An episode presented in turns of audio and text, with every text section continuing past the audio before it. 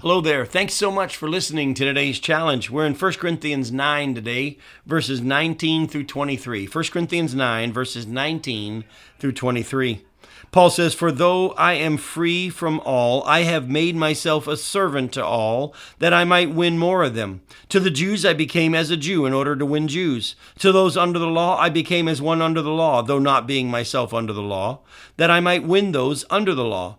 To those outside the law, I became as one outside the law, not being outside the law of God, but under the law of Christ, that I might win those outside the law. To the weak, I became weak, that I might win the weak. I have become all things to all people, that by all means I might save some. I do it all for the sake of the gospel, that I may share with them in its blessings. What Paul's saying here in this often quoted passage is that he lived his life in such a way as to help people come to Jesus, not push them away. if it made it easier for the Jews to uh, hear the message of the gospel, if they weren't questioning Paul's Jewishness, he uh, would follow some of their rituals in order for them to feel like, well, hey, hey, he is he's still one of us. We see him take the the, the Nazarite vow and, and and and do some other things uh, is, is with circumcision when it comes to some of his young men, uh, just so that he could share the gospel with these people. At the same time, he when he was because of his freedom in Christ. Uh, living with those who weren't Jewish, he ate with those that the Jews didn't really think the Jews should eat with. And he would go eat with them so those Gentiles would know that they were okay and that God loved them as well. Folks, listen, Jesus ate with sinners. He never approved of their lifestyle, but he ate with them and, and lived with them. So he reached out to them. That's how we're to live our lives in such a way as to help people come to Jesus, not push them away. Folks, he didn't become them, he just sought a common avenue in order to share the gospel. Let me give you an example. I play golf a lot. And I enjoy that activity for lots of reasons. One, it's good exercise. I it's one of the few sports my body will let me play anymore as it's falling apart and I've had knee surgeries and back surgeries and all sorts of stuff. But at the same time, it's an opportunity to get out in the world with people that need to know Jesus. And I don't get out there and cuss with the guys who cuss. But at the same time, I let them know look, I'm a preacher, but that doesn't mean you have to change how you live uh, to be around me. I, I can handle it if you say a bad word. It's not a big deal. Let's play golf.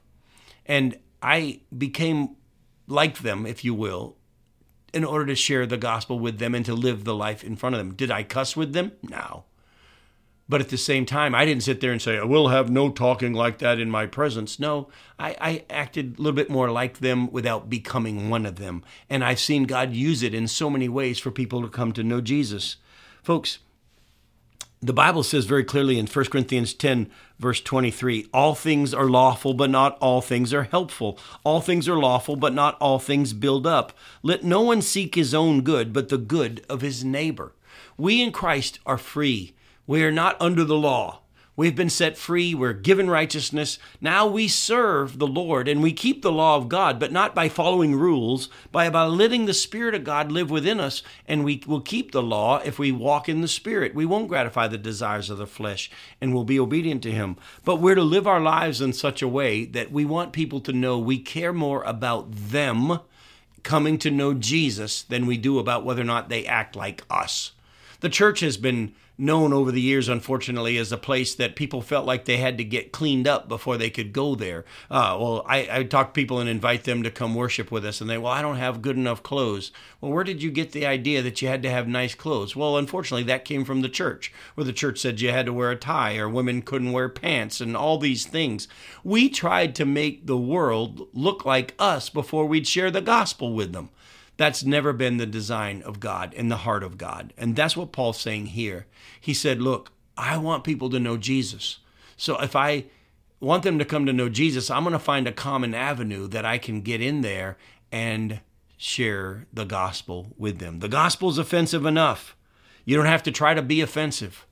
Seek unity, seek love, seek a way in which you can let them know how much God loves them. Look forward to sharing some more with you tomorrow. Hope to see you then.